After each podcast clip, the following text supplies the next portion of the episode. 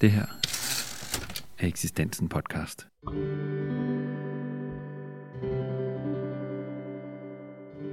Fra den ene dag til den anden sker der en forandring. November føles grå, mørk, våd, trist og uendelig lang. Dagene bliver kortere og kortere, og dagslyset svinder ind. De fleste tager på arbejde i mørke og vender hjem i mørke. Det forekommer, som om det aldrig vender. Det er lige til at blive tungsindig og trist af. Men så bliver det 1. december, og det er som om kalenderskiftet gør underværker, også på humøret. Pludselig er vi i julemåneden. Vi tænder kalenderlys og adventslys. Der er julekalendere for små og store i fjernsynet, og mange har en tradition med pakkekalender eller adventsgaver, der giver forskud på glæden ved at pakke ud og blive overrasket. Hvad må der gemmer sig bag lågen eller i pakken denne gang? Det hele tæller frem til den store fest, juleaften, der nu pludselig er inden for rækkevidde. Vejret er det samme, og dagene bliver stadig kortere og mørkere, men følelsen er en anden. Velkommen til Eksistensen podcast, hvor vi i dag har fået besøg af en helt særlig stemme, som for mange vil virke ganske bekendt. Jeg sidder nemlig her med Margaret Lindhardt, som blandt andet er kendt for sit mangeårige virke i Danmarks Radio, som vært på en række programmer herunder 7413 og Danmark Kort. Velkommen til, Margaret. Tak for det. Margaret, vi sidder her, fordi du har skrevet en julekalender til voksne. Den hedder faktisk bare En julekalender, 24 nedslag på decembervej. En bog, hvor man hver dag op til jul kan læse et kapitel, der på hver sin måde reflekterer over julens budskab og relationen til menneskene omkring os. Både dem, vi har tæt på os, og dem, vi ikke nødvendigvis kender. Men det er også til dels en bog om din egen juletid og relationer i dit eget liv, som du lader være udgangspunktet i blikket på julemånedens både varme og svære tider. Og nu er det en julekalender, så jeg tænker, at vi naturligvis skal tale lidt om dit forhold til julen. Men jeg vil først spørge dig, du er vant til at udtrykke dig med stemme, men hvordan har det været at skrive en julekalender? Det har været en helt fantastisk oplevelse. Og netop det, at jeg har jo været vant til, at det hele skulle være mundtligt. Men jeg er jo ikke vant til at skulle sidde og, og, og skrive, og heller ikke mine egne refleksioner over ting. Meget ofte har det jo været faktuelle ting, jeg har fortalt om. Når jeg var spændt på, hvordan jeg ville have det med at, at sidde der helt alene og skulle skrive så meget.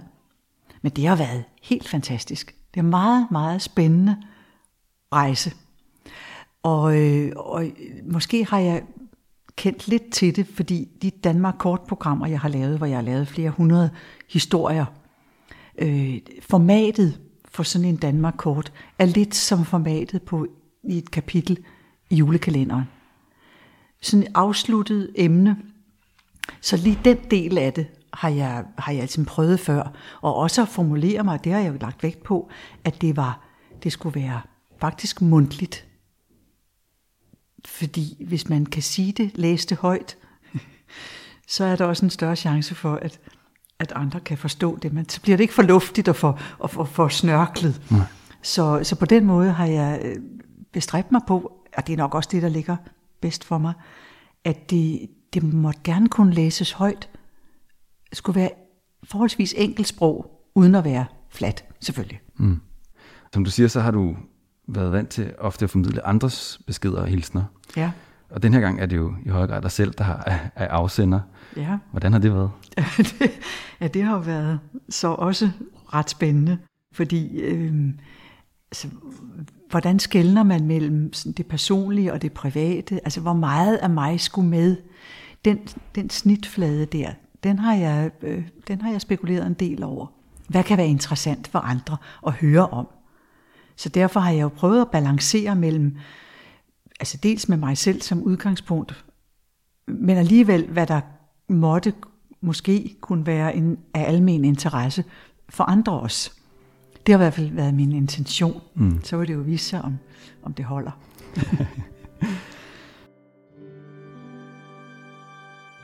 For nogen har livet formet sig sådan, at de kun har en lille familie, eller slet ingen. Har man ikke børn, får man heller ingen børnebørn. En skilsmisse kan betyde, at man mister en stor del af den familie, man ellers holdt jul med. Konflikter og uoverensstemmelser kan medføre manglende kontakt og samvær i familien. Der er dem, der savner et mistet, nært og kært familiemedlem. Det hele bliver ekstra forstærket ved juletid og kan medføre depressive følelser, nedtrykthed og ensomhed midt i alt julehurlumhejet. Nogle vælger at rejse væk i julen, andre at arbejde, men der er også mulighed for et anderledes samvær. Over hele landet holder forskellige steder, blandt andet en del kirker, juleaften for dem, der ellers ikke har nogen at være sammen med. Røde Kors har etableret noget, de kalder julevenner. Man kan melde sig som vært eller som gæst og bliver så koblet sammen til en juleaften i et privat hjem. Det er meget prisværdige og populære løsninger, så ingen behøver at være alene juleaften. Det er jo selvfølgelig en bog om julen. Ja. Mm. Øh, men den handler i lige så høj grad også om sider i tilværelsen, som er mere generelle i livet. Ja. Den handler både om glæde og forventning og lys og sang og afsavn og ensomhed og fattigdom. Hvorfor har det været vigtigt for dig også at have det perspektiv med? Jamen det hører jo med. Altså, øh, jeg brugte december måned sidste år på at gå og suge til mig af alle de indtryk, jeg fik fra øh, jamen, i julemåneden. Og der lægger man jo mærke til det hele. At det er som om i den måned, der bliver meget forstærket. Altså glæden, men jo også ensomhed, fattigdom, øh, ulighed. Øh, og det synes jeg er vigtigt, at det er med. Ellers bliver det jo bare sådan en hip og nej, hvor er det dejligt, og alt sådan noget. Og sådan er det jo ikke. For rigtig mange er, er julen også en svær tid. Dels øh, bliver det tydeligt der, hvem vi har af tætte relationer, hvad vi har af familie, hvad vi har af, af, af økonomi til alle de forventninger, der nu er, både fra os selv og andre, til hvad vi skal i julen. Øhm, så rigtig meget af, af livets sider bliver forstærket. Og, ja. Øh, og det synes jeg også var vigtigt skulle med. Mm. Øhm, så, og, og jo, der er også nogle erindringer fra, fra min opvækst, øh, under nogle, hvor vi boede i nogle sociale forhold, som øh, var, var ja, det var noget af kulturschok, altså som var nye for os, altså, hvor der var udbredt fattigdom omkring os der, hvor vi boede. Øhm, og det har jeg tænkt på siden, hvor meget det faktisk har betydet for min opfattelse af livsvilkår og sociale forhold. Og det synes jeg også hører med. Altså, så derfor det har ikke så meget med jul at gøre, men det er mere øh, sådan nogle refleksioner over, hvad møder vi på livet, som gør indtryk. Og det har det i hvert fald gjort, ja. kan jeg se i bagspejlet. Og det er jo rigtigt, som du siger, at julen handler i høj grad om samvær, og derfor så bliver dem, der ikke har nogen at være sammen med, jo, det, det bliver forstærket. Det bliver ligesom en, en, en, en prisme, der, ja. Der, der forstærker alle øh, dagligdags tingene. Det gik op for mig i hvert fald under processen, mens jeg skrev, at netop i julemåned er nok den måned, det hele som bliver tydeligt og koncentreret. Alle mulige følelser er i spil der. Mm. Det, det er lidt interessant, synes jeg. Ja. Fordi der er ikke andre tidspunkter på året, hvor altså, der er så meget med forventninger og relationer og sorger og glæder. Og det er jo også i julemåneden, der op til jul, måske om juleaften, at for eksempel konflikter i familien kan blive ekstra tydelige. Mm. Altså der, det er så komplekst. Der er virkelig så meget at forholde sig til og tale om. Mm. Og det har jeg jo så forsøgt at putte ned i 24 kapitler. Ja. Og det er, øh, det er jo et, et lidt et personligt perspektiv på julen også. Mm. Og nu skal vi selvfølgelig ikke afsløre alt indholdet i bogen. Det kan man selv få lov til at læse. Mm. Men, øh, men hvad er dit eget forhold til julen? Um, jamen, som jeg også skriver et sted i bogen, at jeg har det sådan, at, at øh, for mig begynder juletiden 1. december eller 1. søndag i advent. Inden da kan jeg ikke have med, altså, der kan jeg slet ikke have med det at gøre i virkeligheden. Øh, men til gengæld synes jeg så, at det er temmelig dejligt i løbet af julemåneden. Øh, der er så meget, der hører sig til der, som man kan glæde sig over og tænke over alt muligt. Og øh, det er jo også der, man, øh, man finder ud af, hvad man har af familie. Altså, mm. man holder jul med sin familie, ikke med andre. Øh, nu er jeg så heldig, så jeg, jeg selv har en dejlig familie, som jeg holder jul med, og har altid haft, øh, nogle gange har vi været mange, nogle gange har vi været få, øh, men det har altid været, været en dejlig tid, synes jeg. Men jeg hører jo også andre, der har det svært. For eksempel, hvem, hvor skal man holde jul med hvem? Og alle hele den der, ja. det der kabale, der skal gå op, ja. det er jo også svært. Øh, men jeg, jeg nyder meget julemåneden. Øh, jeg har det så også sådan, når man begynder så sent, så er der frygtelig meget, man gerne vil nå. Og, og jeg har det en ongoing hvert år, at i år, der skal jeg rigtig ud og købe nyt, jule, nyt julepynt. Og, nej, der skal jeg rigtig have tid til alt det der, ikke? Og det bliver jo ikke. Men, men, men skidt nu også med det, mm. fordi det er jo min egen skyld. Men der er så mange øh, hyggelige ting, man kan lave mm. sammen. Ja. Og det, jeg holder meget af det. Også gå til koncerter, og, og så et helt kapitel for sig, det er jo musik, eller sangene. Jeg er vild med at synge julesange og salmer. Ja. Så det, og man skal jo, man, skal, man har jo lidt travlt, fordi man skal jo nå det inden jul, og efter jul, der er det lige meget.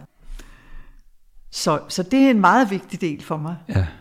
Ja, det er sådan en sjov kombination af noget, man glæder sig enormt meget til, og samtidig så kan man lige pludselig nå at have enormt travlt med at skulle nå alle de ting, man glæder sig til.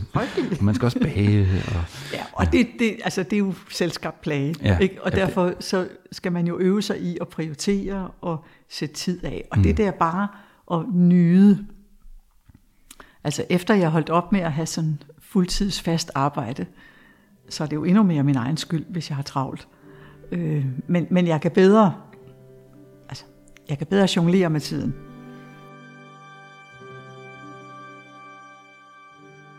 Et andet sangfællesskab er i kirken. For mig er det en selvfølge at gå i kirke juleaften. Det kan simpelthen ikke blive jul uden. Sådan har det været, siden jeg var barn. Juleaften er det som regel de samme salmer, der bliver sunget år efter år.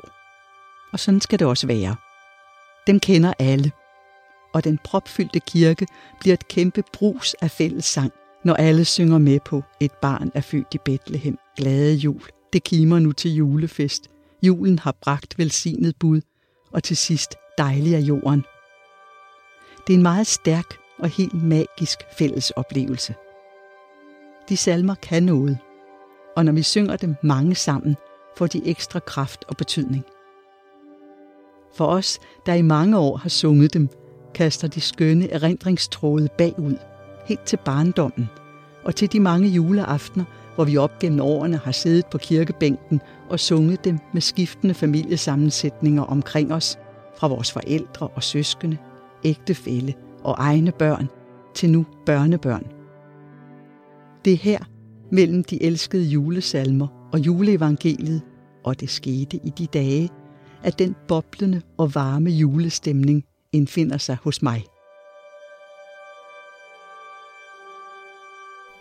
Nu snakker du lidt om, at du elsker at synge. Ja. Og det er jo en af de ting, du behandler i bogen. Mm. Du tager ligesom fat i forskellige delelementer af julen. Udover sang er det også gaver. Ja.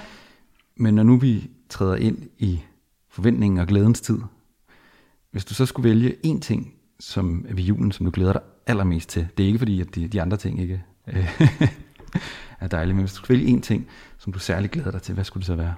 Og hvorfor? Uha. det er svært. Jeg hører, jeg hører med til dem, der gerne vil have både og, i stedet for hverken eller. Øh, så det med at vælge en ting. Men jeg tror nu, nu har jeg to små børnebørn, at noget af det, som er sådan en ny dimension, det er at opleve julen gennem deres øjne. Og ligesom vise dem julepynt og sådan noget det er så dejligt. Mm. Så jeg, jeg vil lige være tro, at det er det, jeg må, må sige.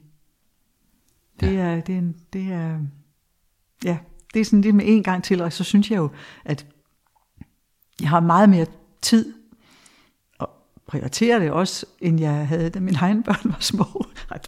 det ved jeg ikke, om de skal høre. Men, men, øh, men øh, jeg har et andet overskud mm. til at fornøje mig med børnebørnene. Ja. Og det er en stor glæde. Det lyder godt. Jeg vil sige tak, fordi du tog dig tid til at kigge forbi her. En fornøjelse. Og, og rigtig glædelig advent. Tak skal du have i lige måde. Tak. Du lyttede til en podcast fra Eksistensen med Margaret Lindhardt om bogen En julekalender, 24 nedslag på Decembervej. Bogen kan købes på Eksistensens hjemmeside, både som almindelig bog og som lydbog, som du her i podcasten hørte klip fra. Hvis du vil høre flere podcasts fra Eksistensen, så kan du finde dem på Eksistensens hjemmeside, eller hvor du ellers finder dine podcasts. Og her fra Eksistensen vil vi ønske alle en rigtig glædelig advent og en god jul. Tak fordi du lyttede med.